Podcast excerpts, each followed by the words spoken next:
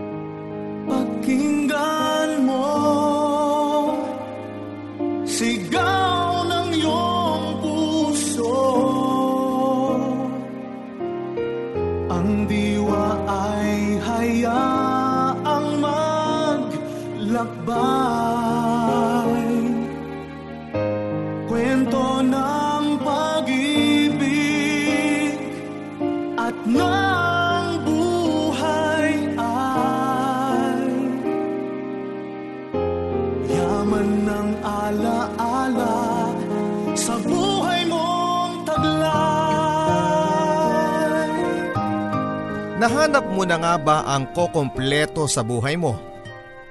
Yung isang taong bigay ng itaas para makasama mo sa pang-araw-araw mula pagbangon sa umaga hanggang sa pagpikit sa gabi.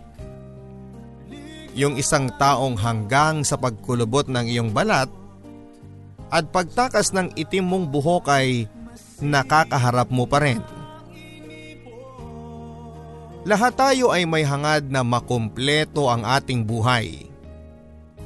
Lahat tayo hangad na sa hindi mo inaasahang pagkagising o pagkatakot mo sa madaling araw ay mapapayapa ka dahil kasama mo siya sa iisang kama at pakiramdam mo ay maaayos na muli ang lahat.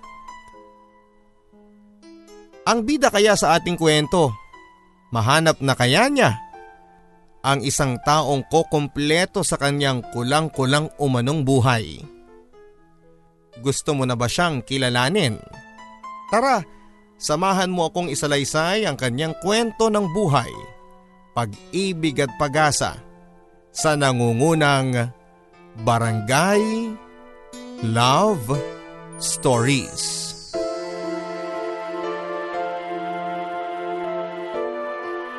Dear Papa Dudut, Alas 4.30 na noon ng hapon.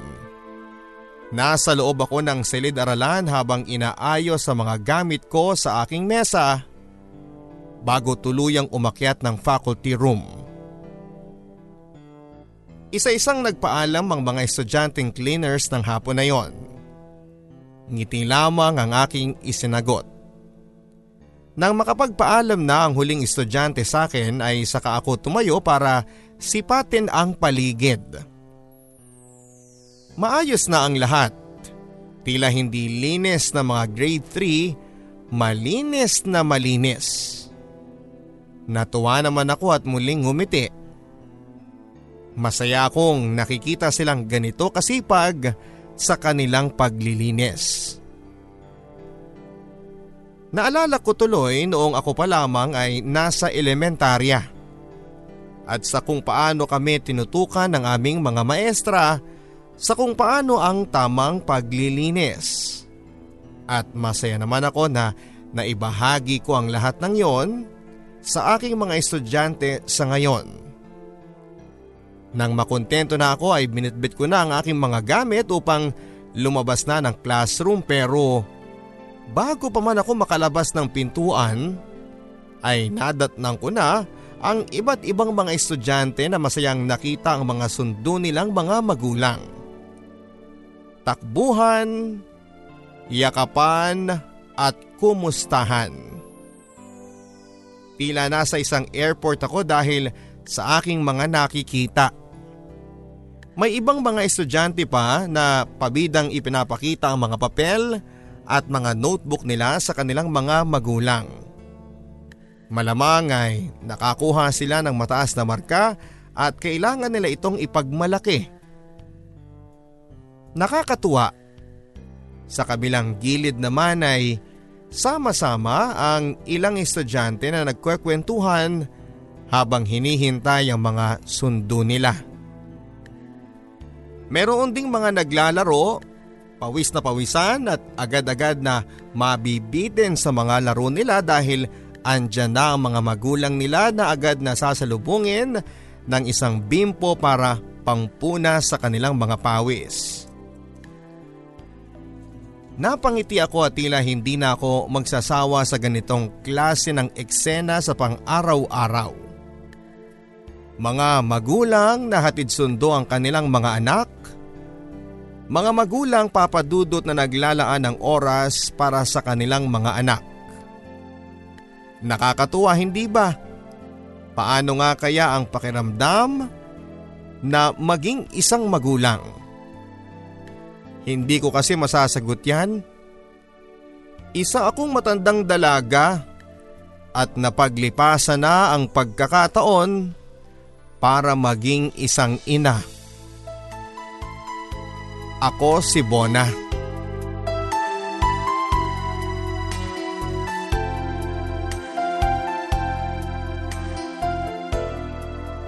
Ayaw ko nang banggitin ang aking edad basta ang masasabi ko lang ay lagpas kalendaryo na ako. Masakit man aminin papadudot pero ito kasi ang katotohanang nangyayari sa akin at tanggap ko na ito. Lahat na ay nakapag-asawa pero ako ay naiwang mag-isa. Mag-isang nagtuturo sa isang elementary school sa aming bayan. Matagal na ako dito, mahigit isang dekada na rin siguro. Ako na lang ang walang asawa sa lahat ng guro dito. Yung mga dalaga at binatang nakasabayan ko, sa pagpasok sa paralang yon ay nakapag-asawa na. Kung hindi man ay nag-resign na para bumuo na ng kanilang pamilya. Kaya nga dahil sa aking estado ay madalas ang tuksuhan sa faculty room, lalo na kapag sumasapit ang aking kaarawan, Valentine's, Pasko at iba pang okasyon na may kinalaman sa mga magkakarelasyon. Noong una ay nakikisabay ako sa tuksuhan pero noong lumaon ay nakakababa na ng loob. Lalo kong nararamdaman ng lungkot ng pag-iisa dahil ultimo ang mga nakababatang kapatid ko ay nakapag-asawa na at may mga pamilya. Samantalang ako heto matanda na at halos mabulok na sa pagtuturo. Siguro ito na lang talaga ang tinadhanang mangyari sa akin. Baka nga talagang hindi nilista ng Diyos sa mga plano niya ang pag-aasawa at pagpapamilya sa akin. Tatanggapin ko na lang siguro ito. Tatanggapin ko na nga lamang ba?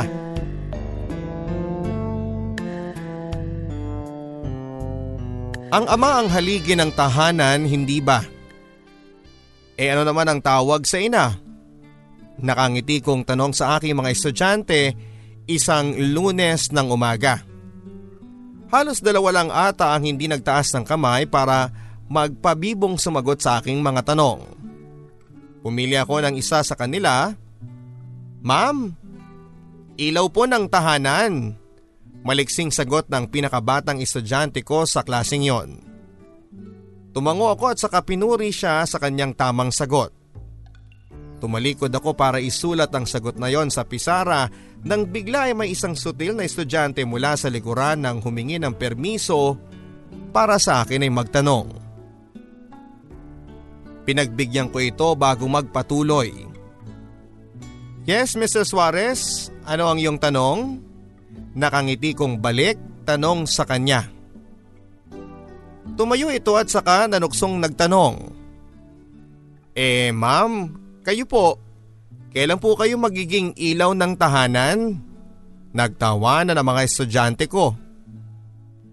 Napailing na lamang ako papadudot. Maski sa mga tinuturuan ko ay wala akong taka sa panunukso. Pero hindi naman ako napikon kaya sumagot na lamang ako. Siguro kapag hindi na puro palako lang grado mo. Ito ang aking sinabi na nagpatawa pa ng mas malakas sa klase habang ang batang ito naman ay napakamot na lamang sa kanyang ulo at naupo na. Tinuloy ko ang aking pagsusulat sa pisara pero wala na dito ang aking konsentrasyon. Nahirapan na akong ibalik ang aking gana sa pagtuturo dahil sa tanong na yon. Ilaw ng tahanan? Madalas kong naririnig ito mula pa noong ako'y nag-aaral pa lamang sa elementarya. At eto na ngayon ang mga salitang tinuturo ko pero hanggang sa ngayon papadudot. Hindi ko pa rin mahawakan ang totoong definasyon ng salitang ito.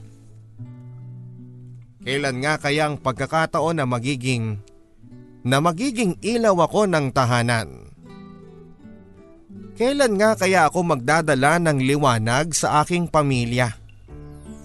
Ito ang paulit-ulit na naglalaro sa aking isip ng mga oras na yon. At kung hindi lamang nagring ang bell na tanda ng recess ay hindi pa ako magbabalik sa aking ulirat. Hindi na ako lumabas noon at nanatili na lamang sa loob ng klase para pakalmahin ang aking isipan na noon naman ay punong-puno na ng katanungan. Uy, ikakasal na pala yung dati nating estudyante, si Clarissa. Ito ang balita sa akin ng isa sa mga pinakamatandang guro sa aming paaralan. Oo, naaalala ko si Clarissa. Kahit matagal na ang panahon na nakalipas ay naalala ko pa rin siya. Isa siya sa mga pinakamatalinong estudyanteng nahawakan ko noong grade 6 pa lamang ito. At masaya ako nang malayo na rin ang narating nito sa buhay. At ngayon ay nabiyayaan pa ito ng pagkakataon na makilala ang lalaking makakasama niya sa altar. Naunahan ka na naman. Ang masakit pa estudyante mo pa ang naunang maglakad sa iyo sa altar. Panunuksong dagdag pa nito, hindi na ako sumagot at ngumiti na lamang ako at kunwari ay may inaayos sa aking lesson plan. Hindi na rin ako nito ginambala pa. Inaasahan ko na na mapupuntang muli sa akin ang atensyon tungkol sa pag-aasawa kaya naman nakahanap kaagad ako ng ibang pagkakaabalahan para hindi na lumala pa ang usapan. Ganito talaga ang eksena sa araw-araw. Kung kayo man ang nasa sitwasyon ko ay mananawa din kayo. Nakakasawang ikaw lagi ang sentro ng usapan tungkol sa pag-aasawa at pagtandang mag-isa. Nakakasawang mapakinggan ang mga maalat teleseryeng love stories ng mga nakapag-asawa na. Nakakasawa talaga pero ano bang magagawa ko eh nasa ganitong sitwasyon na ako talaga. Ang sabi nga nila ay wag daw akong choosy sa aking mga manliligaw. Ang sabi nila ay sunggab ka agad kapag meron na. Huling-huli na raw kasi ako sa biyahe kaya kailangan na akong tumakbo patungo sa direksyon o sa daan ng pag-aasawa. Hindi ko naman pinili ang ganitong klase ng tadhana. Sino ba naman di ba? Tulad ng ibang nakatandaan na ang kanilang pag-iisa, may dahilan din ako kung bakit ako naiwan ng biyahe. Pakinggan mo ang kwento ko nang maunawaan mo. Nagmahal, naghintay, nasaktan Kung nauso lang marahil ang Facebook noon ay naging status ko na ito. Tulad ng iba sa inyo ay minsang nasaktan na rin ako ng todo. Nasaktan ako ng una kong pag-ibig. Ang una kong pag-ibig na akala ko ay magiging dulo ko na rin pero hindi pala. Hanggang simula lang talaga. Lahat naman tayo ay nangarap na mapangasawa ang unang lalaki o babae sa buhay natin at lahat ay gagawin mo manatili lamang ang taong yon sa iyo. Pero gaano nga ba kasakit kapag hindi natupad ang hinihiling mong ito sa mga bituin? Gaano nga ba kasakit na makitang paunti-unti na itong nawawala hanggang sa isang araw, isa na lamang siyang alaala. Masakit, hindi ba? Naaalala mo rin ba yung ganong klaseng kabiguan at kung paanong natakot ka nang magsimulang muling pagbuksan ng iyong puso sa iba. Wala ka nang ibang iisipin kundi paano kung mabigo kang muli. Paano kung iwanan ka ulit? Paano kung saktan ka niya at hindi na magpakita tulad ng ginawa ng iba? Ang hirap papadudot na magtiwalang muli no Mahirap itulak ang sarili na sabihin na, na may tsansa pa para maging maligaya at baka naman kasi hindi ka nasasaktan ng bago. Baka naman kasi mas mamahalin ka nito at mas tuto pa rin ang pangakong hindi ka iiwanan anuman ang maging sitwasyon ninyo. Ang hirap. Ang hirap isiksik sa iyong utak na magkaiba lahat ng tao na hindi porket sinaktan ka na ng una ay ganun din ang gagawin ng ikalawa. Halika, mas ipapaliwanag ko pa sa iyo ang pinagdaanan ko. Dindo ang pangalan ng una at marahil ay huling lalaking inibig at nagbigo sa akin. Naalala ko pa, sabay kaming napadpad sa elementary school na pinagtuturuan ko ngayon upang maging student teachers. Galing siya sa kanilang probinsya sa Albay habang ako naman ay dito lang din sa aming bayan nakatira. Lima kami noon pero dalawa lang kaming naging super close noon na nagiging dahilan kung bakit nagiging matindi ang tuksuhan ng mga guro doon maski na ang mga estudyanteng natuturuan namin. Kaya nga siguro hindi naging mahirap para sa amin na mapansin ang isa't isa sa huli ay magkagustuhan din. Hindi ko na nga rin pinatagal pa ang panliligaw niya at naging kami kaagad. Naging masaya ang lahat para sa amin, lalong lalo na ang mga magulang ko dahil nakita naman nila na maayos na tao itong si Dindo. Nakausap ko na rin ang mga magulang nito sa telepono at maayos naman ang kanilang pakikitungo sa akin. Araw-araw, paghatid, flag ceremony, recessman o lunch hanggang sa uwian, ay magkasama kaming dalawa. Walang sawaan, kaya alam naming totoo ang aming nararamdaman. Ang dali ring magplano ng kinabukasan kasama siya dahil alam kong sigurado na kami sa isa't isa. Pero lahat ng ito ay nawasak.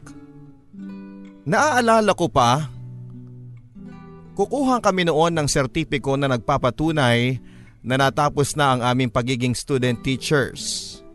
Masaya ako noon papadudot dahil magandang ilagay ito sa aming portfolio kapag nakapagtapos na ako sa aking pag-aaral.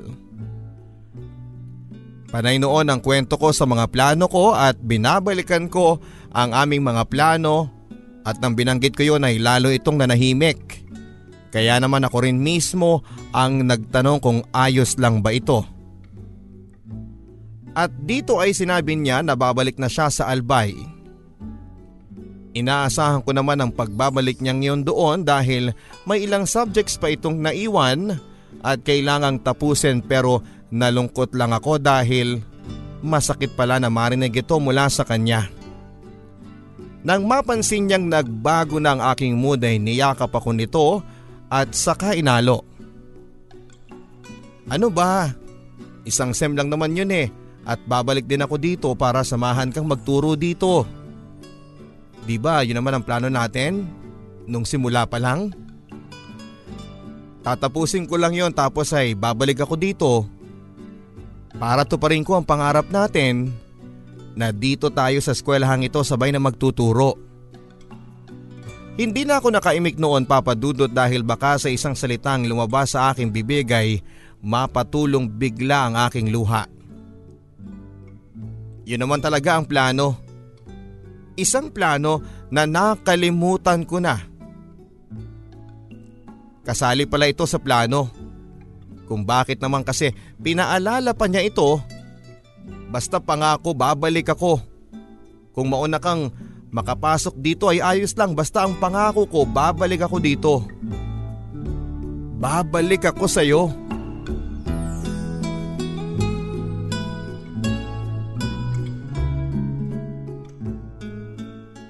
Pero hindi na siya bumalik. Hindi na. Yung isang semester na pangako niyang tatapusin niya para makabalik na sa amin ay hindi na nangyari pa. Nakapagtapos na ako't lahat-lahat pero wala pa rin. Ni ang usapang susulatan ako nito ay wala na rin. Nawala sa akin ang address nito at ang tanging address ko lamang sa kanya ang meron.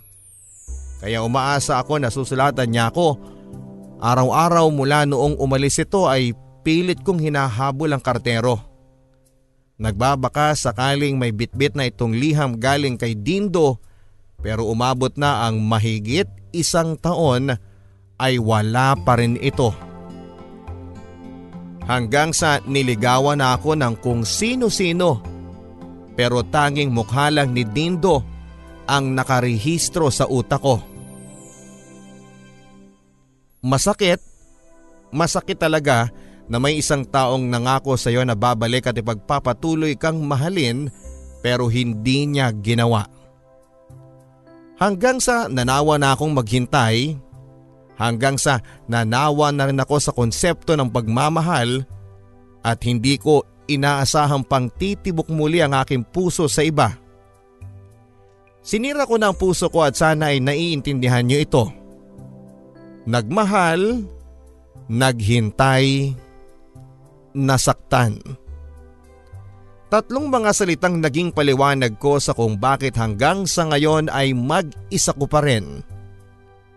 Kung bakit hanggang sa ngayon ay hindi ko na maalala ang sayang dulot ng mga salitang mahal kita. Isa, dalawa, Tatlo, apat na hakbang papasok sa elementary school na yon bago ko naramdaman ang pagkirot ng aking puso. Apat na hakbang lamang papasok sa eskwelahang yon bago ko maalala ang apat na libong alaala namin ni Dindo. Apat na hakbang na lamang ang kailangan para tuluyang tadtarin ng apat na libong karayom ang aking puso dahil magsisimula ako mabuhay sa lugar kung saan ang puso ko ay pinatay. Dalawang taon na ang nakakalipas mula noong huli akong tumapak dito at sa muling pagbabalik ko dito ay hindi ko maiwasang sariwain ang minsang naging sakit na dulot ng alaalang nakapalibot sa paaralang ito. Ngayon na ang simula Simula na ipagpatuloy ko ang pangarap na matagal ko nang binaon sa limot dahil sa pagkabigo ko kay Dindo. Nilibot ng aking mga mata ang buong kapaligiran ng eskwelahan na minsan ay naging parte ng aking nakaraan. Mula sa quadrangle patungo sa bleacher hanggang sa kantina ay may lamat ng iba't ibang klaseng alaala. -ala ala-ala namin ni Dindo na dapat nang maging alikabok. Pero paano? Paano ko gagawing alikabok ang lahat kung hanggang sa ngayon ay tila kahapon lang nangyari ang lahat?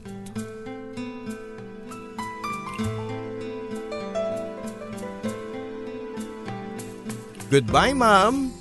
Sabay-sabay na bigkas ng aking mga estudyante noon. Isa-isa ko silang pinagmasdan at naliligayahan ako na makita ang mumunting ngiti sa kanilang mga inosenteng mata. Uuwi na sila, natapos na naman ang isang araw na naging ina ako sa kanila at ngayon paglabas ng pinakahuling estudyante ng klase kong yon ay babalik na naman akong muli sa isang pagiging dalaga. Dalaga na wala nang ibang dapat alalahanin kundi ang sarili lamang. Hindi pa dapat maging masaya ako? Maging masaya ako na wala akong ibang responsibilidad sa buhay at tanging sarili ko lamang ang kailangan kong buhayin? Pero bakit kakaiba ang lungkot na aking nadarama sa tuwing iniiwanan ako ng aking klase araw-araw? Hanggang sa pagsapit ng pagtatapos nila. Bakit nilulukob ko sa sakit ng aking puso sa tuwing nakikita ko silang masayang nakakasama? Pauwi ang mga ina nila na handang-handa ng pakinggan kung ano man ang ginagawa nila sa buong araw sa eskwela. Masakit.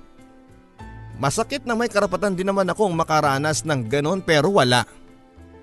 Wala dahil mas pinili kong ikulong ang aking sarili sa isang nakaraang lalaking bumigo ng aking puso.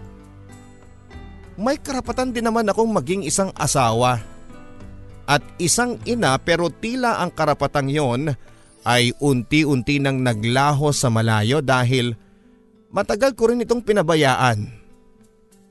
Kasalanan ko naman hindi ba? Kasalanan ko kaya ako ganito. Kung bakit hanggang sa ngayon ay hindi ko alam ang definisyon ng mga salitang asawa at ina. Wala pang tatlong buwan mula noong nagsimula ang pasukan nang may isang mahiyaing batang lalaki ang pinasok sa aking klase.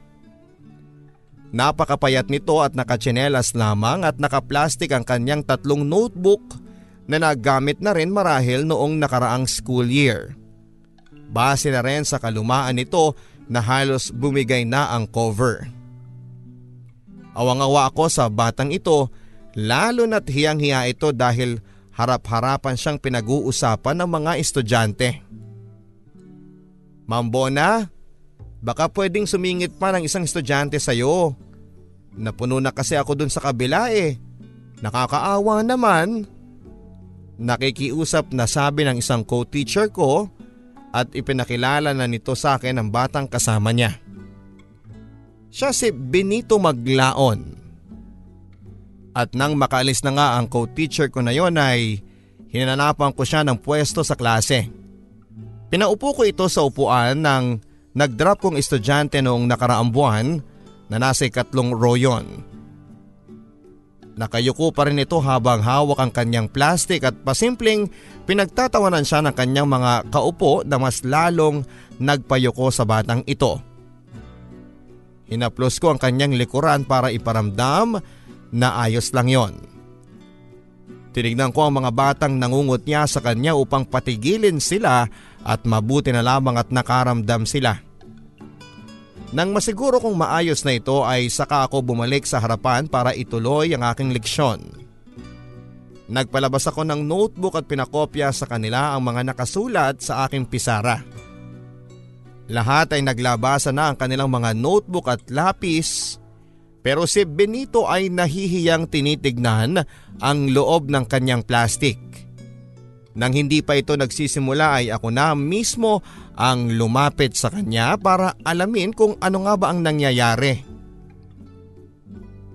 May pantasa po ba kayo? Mahinahong tanong nito. Tumango ako at saka kinuha ang sinasabi niya at nang iabot ko yon ay sa kanya nilabas ang wala pang 2 inches nitong lapis.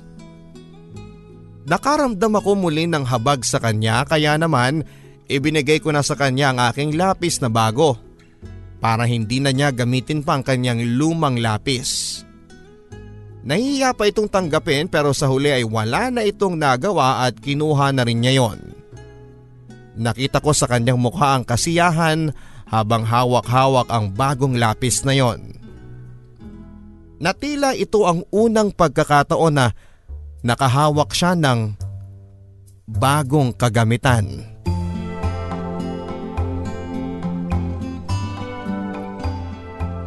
Oh, anong ginagawa mo dyan na tila aligaga ka?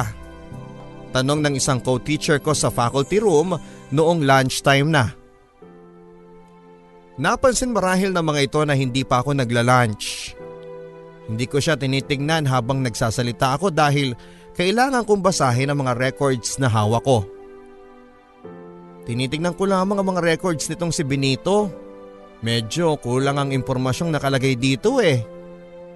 Nakakunot ang aking noo habang pinagmamasda ng hawak-hawak kong mga papel.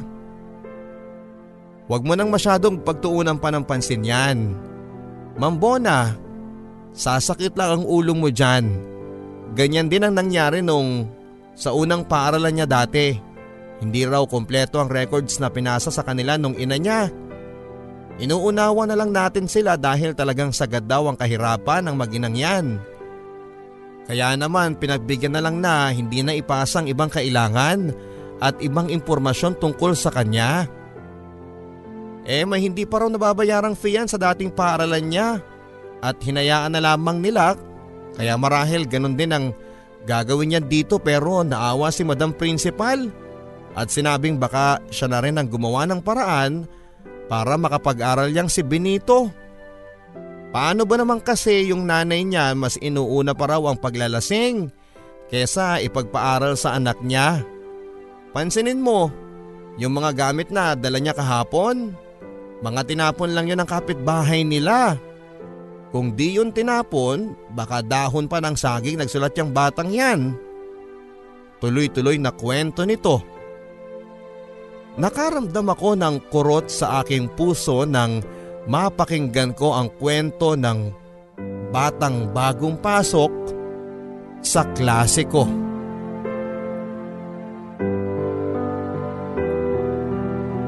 Nasa hagnanan pa lamang ako ay dinig na dinig ko na ang ingay sa loob ng aking klase. Na tila may kinakantsawan at hindi nga ako nagkamali dahil pagpasok ko ay tinutokso nila si Benito. Nakayuko na naman ito tulad ng dati at sa pagkakataong ito ay wala itong tsinelas at marumi ang kanyang damit. Nakayuko man ay nakikita ko ang pangingilid ng mga luha nito Class, ano ba? Ang ingay-ingay nyo.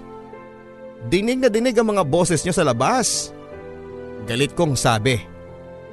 Ano bang dahilan ng ingay ninyo? Walang sumagot kaya nagtawag ako ng pangalan. Jenny? Ano bang nangyayari dito? Eh, eh ma'am, Tinatawanan po nila si Benito kasi mukha daw po siyang pulubi sa suot niya at amoy galunggong daw siya.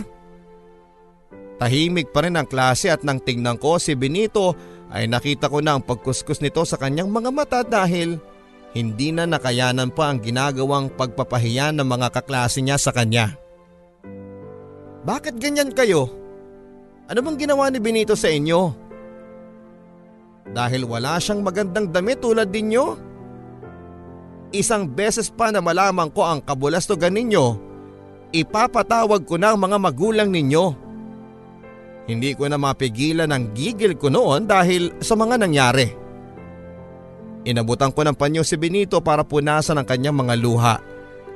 Nilapag ko rin sa kanyang mesa ang isang bag kung saan ay andun lahat ng mga bagong notebook, lapis papel at krayola na magagamit niya. Tinignan ako nito at sinabi kong gamitin niya ang lahat ng yon. Tahimik na ang buong klase hanggang sa magsimula na ako. At habang nagtuturo ay hindi ko maiwasang pagmasdan si Benito na halos hindi makapaniwala sa bag na aking inabot sa kanya. Nawala na rin ang luha nito at napalitan ng pagkamangha at pagkatuwa. Napangiti na rin ako. Alam ko naman kasing mabuting bata ito at alam ko na deserve niya na mabigyan ng mga bagay na katulad nito.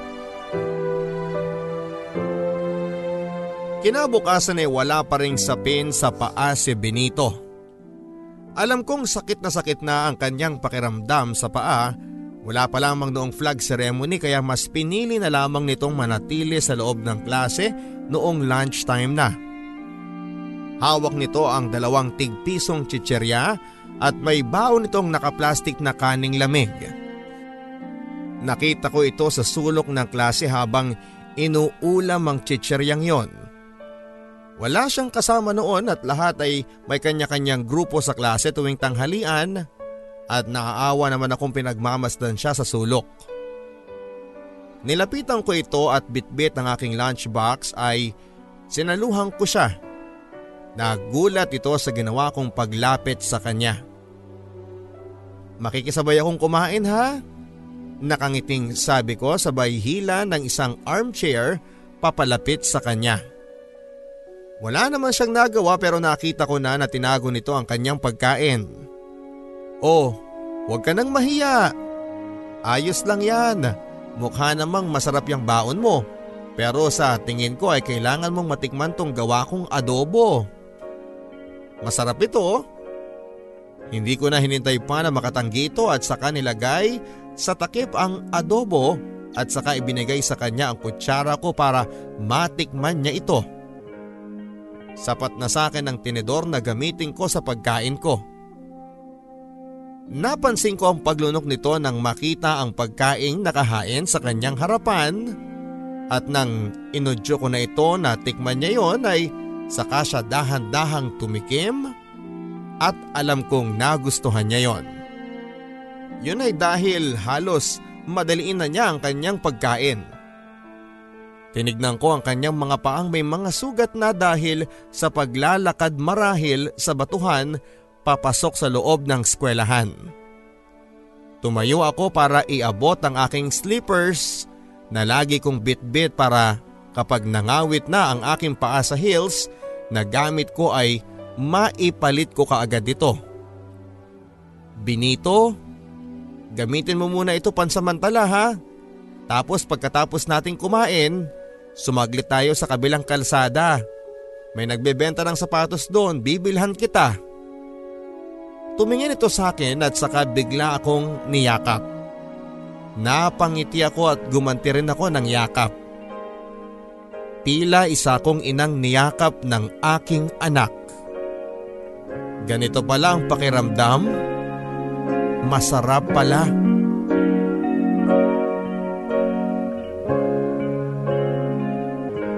Biyernes noon ng hapon at umuulan ng napakalakas. Wala nang natira sa paaralan dahil lahat ay nasundo na ng maaga ng mga magulang nila kaya nga nagulat ako nang makita ko sa gate si Benito. Nakapaa habang hawak-hawak ang kanyang bagong bili kong sapatos para sa kanya. Benito, ano pang ginagawa mo dito? Tanong ko sa kanya. Nahiya pa itong sumagot. Eh ma'am, pinapahinto ko lang po yung ulan para hindi mabasa tong sapatos ko. Pinagmasdan ko kung paano niyang pilit na sinisiksik sa kanyang damit ang mga sapatos para hindi ito mabasa. Halika na at ihahatid na kita sa inyo. Isuot mo na ang sapatos mo para hindi masaktan ang paa mo. Hindi yan masisira. Umiiling ito at ayaw makinig sa akin. Masyado siyang takot na masira ang kanyang sapatos dahil ito ang unang beses na nakasuot ito ng sapatos at hindi niya alam na pwede namang mabasa ang sapatos. Wala na akong nagawa kundi ang akayin na lamang siya pauwi sa kanila. Nag-tricycle kami noon para mapabilis ang punta sa kanila at doon ay nakita ko ang bahay ni Benito tagpi-tagping kinakalawang na yero, sako at lumang tarpulin sa mga piyestahan ang bahay nito. At alam kong pinapasukan na ang loob ng bahay nila ng tubig ulan. Ma'am, gusto niyo pong pumasok muna para magpatuyo? Tumango ako para makita at makilala ko na rin ang nanay niya pero bago pa man kami makapasok sa loob ng bahay ay sinalubong na kami ng nanay nito na may hawak na alak sa kamay at saka walang ano-ano ay kinaladkad si Benito nang akma akong pipigil ay bigla akong sinenghalan ng ina niya at sinabing huwag akong makialam. Wala akong magawa dahil wala akong karapatan sa bata. Nahulog nito ang sapatos niya at nang akmang kukunin niya, ang mga iyon ay sinampal naman siya ng nanay niya. At bago pa man makapasok ang magina sa loob ng bahay ay narinig ko na ang maanghang na salita ng kanyang ina. Ikaw na bata ka? Malas ka talaga sa buhay ko. Anong oras na? Ngayon ka lang uuwi? Hindi ka pa nakahingi ng ulam sa kapitbahay? Pati maglinis ng bahay wala ka nang nagawa dahil sa kakaaral mo. Kung alam ko lang na ganyan ang mangyayari, eh di sana hindi na ako pumayag na pabalikin ka sa pag-aaral. Grabing sigaw, mura at palo ang inabot ni Benito. At awang-awa ako sa tinig nitong nagmamakaawang wag siyang saktan. Dahan-dahan ako naglakad at dinampot ko ang sapatos niya at saka sumakay na ng tricycle. At habang papalayo sa bahay na yon ay hindi ko maiwasang makaramdam ng kakaibang kurot sa aking puso. Sa aking mga nasaksihan.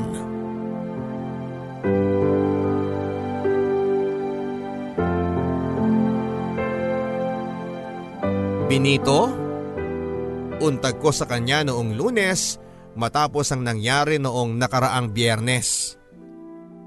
Tumingin ito sa akin at saka muling binalik ang kanyang atensyon sa kaning lamig na kanyang baon. Nilagyan niya ng asin ang kanyang kanin dahil yun lang ang kanyang pampalasa dahil wala naman itong ulam. Hinila ko papalapit sa kanya ang isang armchair at naupo. Gusto ko itong makausap ng maayos. Benito? Ano bang nangyari nung hinatid kita sa inyo? Bakit gano'n na lang ang ginawa ng nanay mo sa'yo? Mahinahon kong tanong sa kanya. Hindi ito umimik at nakayuko ito at saka mabagal na sumubo ng kanin. Pinigilan ko ito sa pagkain at nang hawakan ko ang kanyang braso para gawin yon ay napainda ito sa sakit. Tinignan ko ang kanyang braso at nalamog ito sa pasa. Noon naman ay tinignan ko na rin ang kabilang braso nito at ganon din ang nangyari. Pinagmasdan ko ang kanyang mga paa. Wala na namang sapin dahil hindi nga ito nakuha ang kanyang sapatos na nahulog noong hinablot ito paloob ng bahay ng kanyang galit na galit na ina. Tumayo na ako noon at kinuha sa sulok ng classroom ang naitabi kong sapatos niya at saka sinuot yon ng dahan-dahan sa kanya. Doon naman ay mas nakita ko ang mga galos sa kanyang paa, hindi yon dahil sa paglalakad kundi sa pananakit. At habang sinusuot ko yon ay ramdam ko ang sakit nito at unti-unti ay naririnig ko ang kanyang pag-iyak.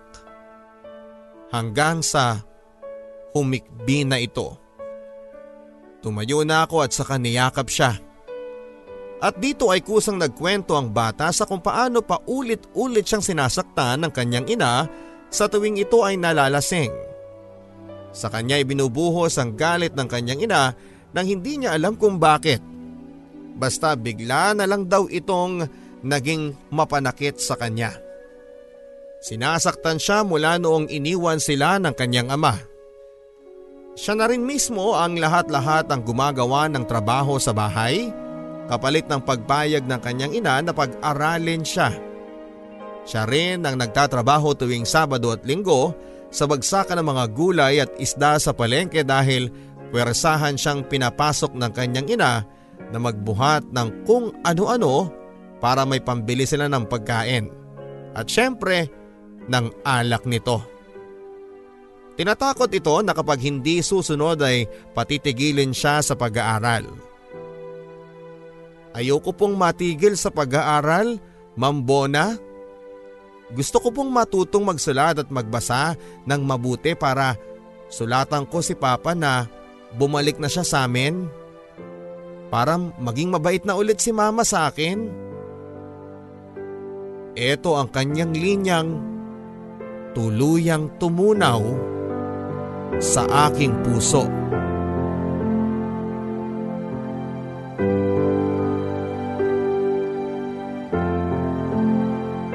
Ay nako Miss Bona, wag na lang kayong makialam dyan. Gulo yan eh. Ang payo sa akin ng isang co-teacher ko nang sabihin ko rito ang aking nasaksihang pananakit ng ina ni Benito sa kanya. Pero hindi ba tayo ang pangalawang ina ng batang yan? May karapatan pa rin tayo. Nakakaawa yung bata. Depensa ko nang marinig kong tila wala siyang interes sa mga sinasabi ko. Ando na tayo ma'am pero Miss Bona, magulo talaga ang mag-inang yan dati pa. Wala ding nagawa ang dating guro ni Benito sa dating niyang eskwelahan dahil noong sinubukan nilang kausapin ang ina ay hindi na siya pinabalik pang muli sa paaralan. Kaya nga nalipat din yan dito, hindi ba? Natahimik ako sa kanyang sinabi.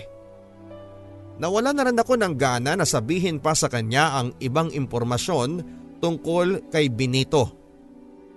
Tumayo na ako noon sa aking upuan sa faculty room at nagpaalam na tutungo lang sa banyo para maghilamos bago kami magsabay umuwi ng hapong yon. Nagkulong ako ng sandali sa CR habang pinagmamasdan ng nag-iinit kong mukha sa salamin.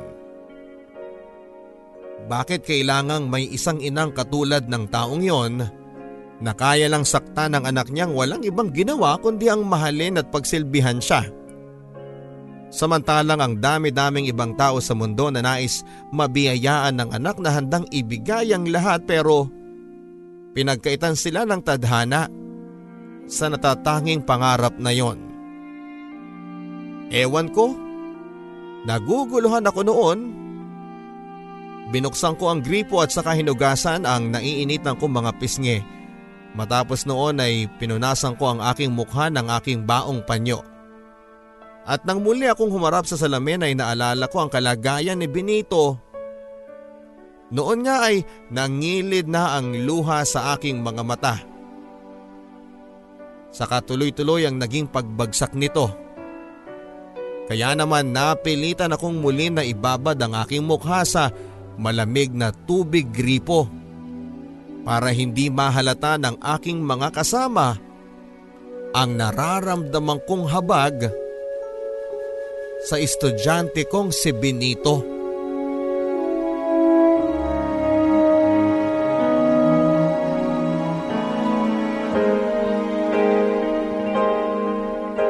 Sabado walang pasok. Nasa labas ako ng tagpi-tagping bahay ni Benito. Gagawin ko ito Kakausapin ko ang ina ng estudyante ko. Tao po, panimula ko ang sabi ng makarating ako sa kanilang pintuang gawa sa sako. Matagal pa bago ko narinig ang kaluskos ng tsinelas mula sa sahig na lupa. Lumabas ang ina ni Benito at tulad ng dati ay lango ito sa alak at magulo ang buhok at nanlalalim ang mga matang mapupula na. Sino ka? Anong kailangan mo? Sigang tanong nito matapos akong tignan mula ulo hanggang sa paa. Ngumiti ako bago sumagot. Ako po ang guro ni Benito. Maari ho ba kayong makausap? Hindi muna ito nagsalita at muli akong sinipat sa katinungga ang alak. Bakit? Anong kalokohan ang ginawa ng batang yan? Wala akong kinalaman dyan ha. Bahala kayong mamroblema sa kanya. Mataas pa sa araw ang pagkakasabi niya ng mga salitang ito. Pilit kong pinapakalma ang aking sarili sa aking narinig mula sa babaeng ito. Wala naman ho. Sa katunayan ay napakatalino ng anak ninyo at kabilang nga siya sa top 5 sa klase. Nakangiti kong sabi sa kanya. Wala akong alam dyan at wala akong pakialam. Wala dito sa Benito nasa palengke, nagtatrabaho. Umalis ka na at kailangan ko pang matulog. Akmang tatalikod na sana ito pero nagawa ko siyang pigilan sa aking mga sumunod na mga salita. Mrs. Baka naman po pwede tayong mag-usap sa kalagayan ng anak ninyo. Hindi ko na kasi maintindihan kung bakit kailangan yung sakta ng anak ninyo. Eh napakabuting bata naman niya. Hindi ko na napigilang sabihin yon sa kanya na alam kong nagpainit ng kanyang ulo. Ano bang pakialam mo sa buhay ng anak ko? Ikaw ba nagluwal sa kanya? Umiling ako. At nang akma na akong magsasalita ay saka naman niya ako inunahan. Guro ka lang. Wala kang, wala kang pakialam. Buhay mong ayusin mo, wag sa anak ko. Nang matapos niya ang linyang yon ay saka naman dumating si Benito na basang-basa dahil sa pawis at amoy malansang isda. May hawak itong nakaplastik na tinapa at medyo maamoy na rin. Mambona, ano pong ginagawa niyo dito? Nagtatakang tanong ni Benito. Magsasalita pa sana ako pero bigla na lang siyang hinila ng kanyang ina at saka pinaalis na ako. Nay, Sandali lang po baka madurog tong tinapang dala ko. Noon naman ay naiiyak ng sabi ni Benito. Hindi ko mapigilang umiyak noon at inakma kong pigilan ng nanay ni Benito sa kanyang ginagawa pero sininghalan ako nito at saka tinulak na ako palabas. Wala na akong ibang nagawa kundi ang umalis dahil hindi ko na makayanan ang sunod-sunod na pag-iyak ni Benito. Benito habang sinasaktan siya ng kanyang sariling ina. Binito maglaon, walang sumasagot. Binito maglaon, muli kong tanong. Tumingin ako sa kanyang upuan at eto ay blanko nga. Wala pa rin siya. Isang linggo na itong hindi pumapasok. Napailing na lamang ako at inikesa ng pangalan niya sa aking class attendance sheet. Matapos noon ay napabuntong hininga ko. Hindi ko pwedeng ipakita sa aking klase na apektado ako sa mga nangyari kay Benito. Mula noong pinuntahan ko sila noong nakaraang Sabado ay nawala na ako ng balita sa kanya at hindi ko rin sinubok lang napuntahan siya sa kanilang bahay. Dahil baka lalo lamang makasama ito sa kanya at baka muli na naman siyang mapagbuntungan ng kamay ng kanyang ina. Hanggat di siguro mapapabuti ang kalagayan ni Benito ay hindi na muna ako gagawa ng kahit na ano. Nakaramdam nga ako ng konsensya noong Sabado dahil kung hindi ko naman siya pinuntahan noon ay hindi na sana siya napasama pa. Nabanggit ko na rin yon sa aking mga co-teachers sa pag-asang makakatulong sila sa kalagayan ng aking estudyante? Pero lahat sila ay nagsabing wag na lang makialam para hindi na ako madamay pa. Nakikita ko namang nababahala na rin sila kay Benito pero nagkikibit balikat lang din dahil baka kung ano pang mangyari at mas mapasama pa ang bata. Kapag nagkataon, Nahihirapan ako sa kalagayan ko. Gusto ko siyang tulungan pero papaano?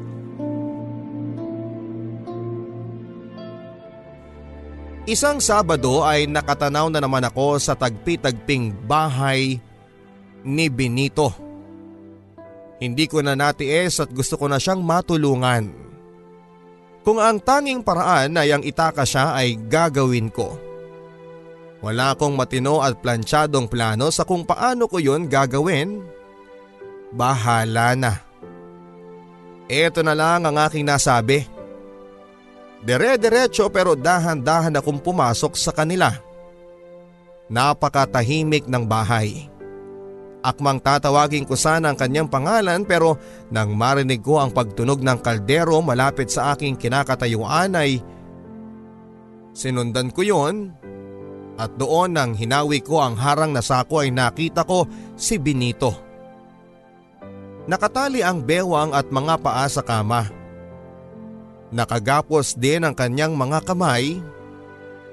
Magkadikit ang mga ito na parang makasiguradong hindi niya makakala sa mga tali sa kanyang katawan.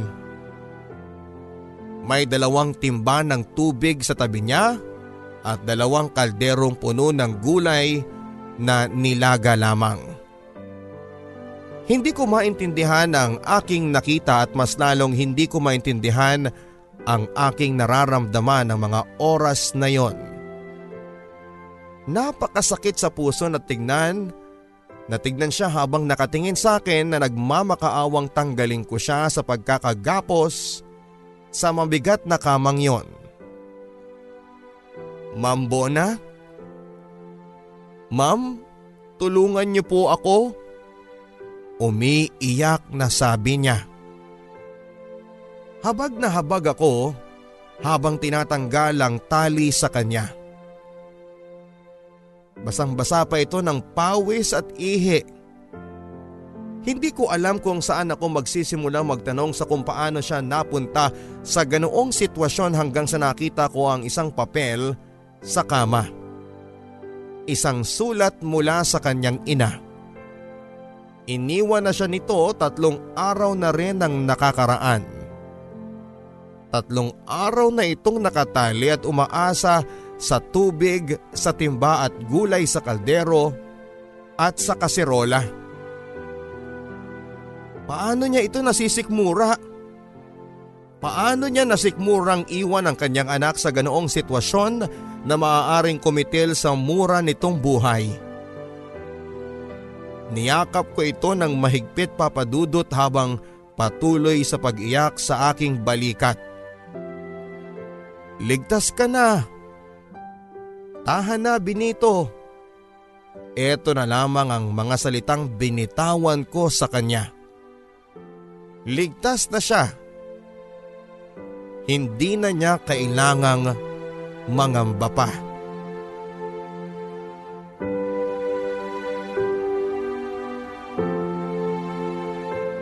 Nakangiti ako habang binubuksan ang envelope na kung saan ay nakalagay ang ibinigay sa akin na custody para kay Benito. Mahigit isang taong ko na rin itong nilaban. At ang sabi nga nila, mabilis pangaraw ito kumpara sa iba. Pero nang makita nila na wala talaga itong ibang kamag-anak na mapupuntahan ay ibinigay nila sa akin ang full custody ng bata. Marami ding mga kapitbahay nila ang tumulong sa akin. Sila ang mga naging witness sa pagmamaltrato ng ina niya sa kanya. Sa akin ka natitira. Hindi mo na kailangang mangamba. Nakangiti kong balita sa kanya nang sunduin ko na siya mula sa kanyang foster family. Tuwang-tuwa itong niyakap ako at sa dulo ng yakap na yon ay napaiyak na lamang ako. Ito ang kailangan ko pang ayusin sa kanya. May mga kailangan pa kaming therapy na pagdadaanan para sa matinding trauma na kanyang inabot. Mula ng gabing na iuwi ko siya sa bahay ay panay ang mga masasamang panaginip niya na nagiging dahilan para magising ito sa madaling araw at hindi na bumalik pa sa kanyang pagtulog. Lagi nitong kinikwento na napapanaginipan nito ang kanyang ina na hinahabol siya para saktan. Awang-awa ako sa kanya at tanging yakap ko lamang ang kaya kong ibigay para kahit na papaano ay mapakalma siya. Sa mga ganitong pagkakataon ay alam kong sa akin lamang siya kakabit at aasa. At ayaw ko siyang biguin. Ako na ang pamilya niya. Lahat ay gagawin ko para yon ang maramdaman niya.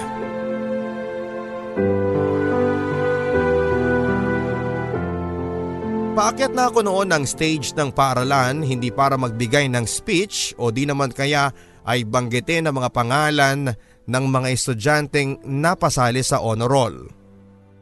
Andun ako para sa bita ng medalya si Benito bilang top 1 sa kanyang klase.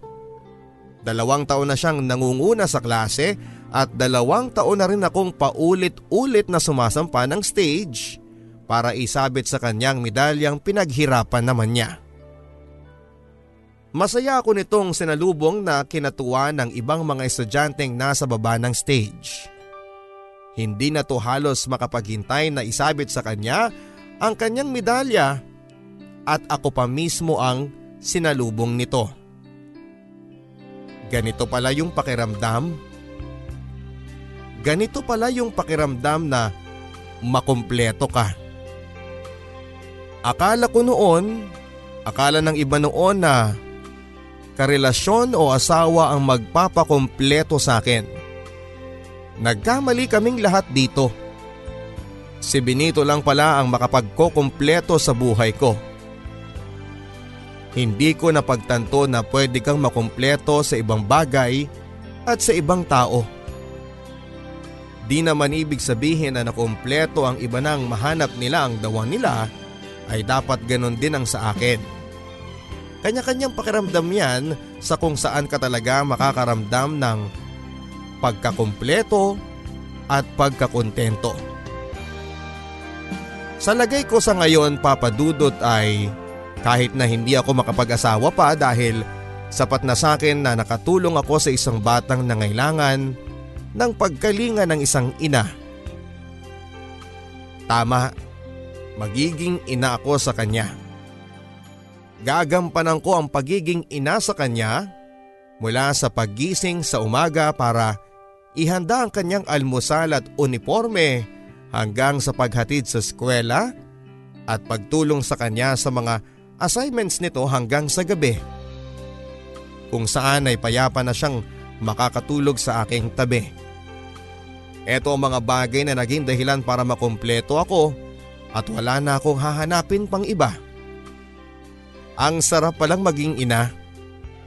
Kahit hindi sa iyo mismo galing ang bata. Matagal kong hiniling mga kabarangay at akala ko ay hindi ko na ito mararanasan dahil tumanda na ako mag-isa at walang asawa.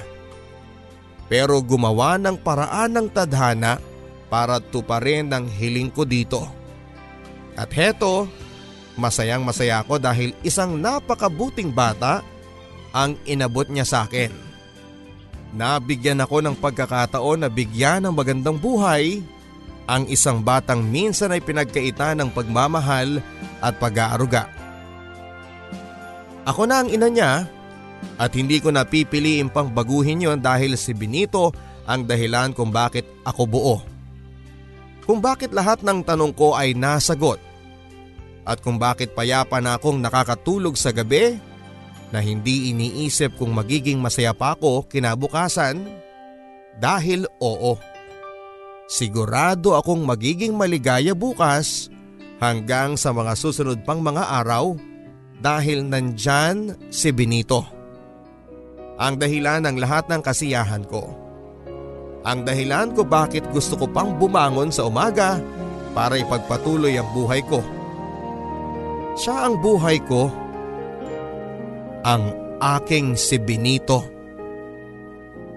Ang inyong kabarangay, Teacher Bona. Pagsikat ng araw Pagikot ng mundo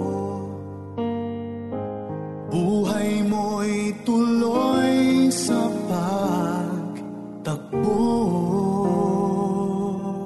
Minsan sa buhay natin, hinangad nating lahat na may makasama sa pagbangon sa umaga hanggang sa pagtulog sa gabing madilim. Minsan, inasa mo habang naglalaro ka pa ng bahay-bahayan na balang araw ay matatagpuan mo ang isang taong magpapakompleto sa iyong buhay. Tulad ng iyong nakakalaro. Madalas iniisip natin na si The One lang talaga ang posibleng dahilan para makumpleto at makontento ka na. Pero hindi mo ba iniisip na pwede mo rin itong makuha sa iba? Pwedeng sa mga kaibigan mo, pamilya mo o di naman kaya ay sa iyong mga alagang hayop. Pwede rin na makumpleto ka dahil sa karerang iyong pinili o di naman kaya ay sa pag-aaral na kaya mong tapusin. Iba-iba ang paraan natin para makumpleto. Ikaw, kabarangay, paano ka nga ba nakumpleto? Paano nga ba nasagot ang mga tanong mo gabi-gabi sa kung paano ka magiging masaya sa pagdaan ng maraming taon? Talaga bang kabiyak ang makapagpapakompleto sa iyo dahil iyon ang nakasanayang dahilan ng iba? Ikaw, papayag ka ba na diktahan nila na dito ka talaga magiging masaya? Pag-isipan mo itong mabuti ka barangay dahil hindi lahat ng makapagkokompleto sa atin ay makukuha natin sa ating kabiyak. Minsan, kailangan lang talaga nating tanungin ang paulit-ulit ang ating mga sarili. Dito ka ba talaga magiging masaya? Minsan, kailangan mo ring alamin ang laman ng iyong puso at isipan. At hindi ang opinyon ng ibang tao na nagsasabing sa karelasyon lang talaga pwedeng maging masaya. Kapuso, kabarangay, maniwala ka. Kailangan mo lang alamin sa kung sino ka at sa kung saan ka talaga magiging masaya. Huwag piliting hanapin ang iyong saya sa sinasabi ng ibang tao dahil iba ka sa kanila. Iba ang pwedeng dahilan ng iyong totoong kaligayahan. Ang kwentong inyong napakinggan ay sa direksyon ni Gremalin Umali.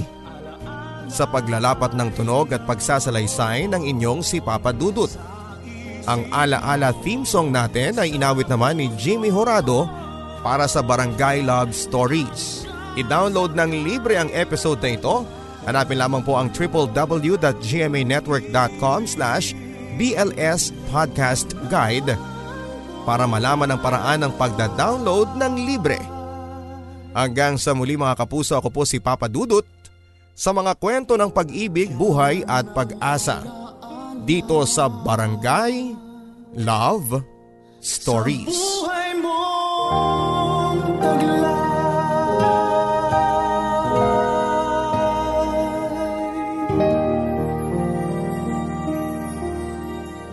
Mga kwento ng pag-ibig, kwento ng pag-asa at mga kwento ng buhay dito sa Barangay Love Stories. Love Stories. Love Stories.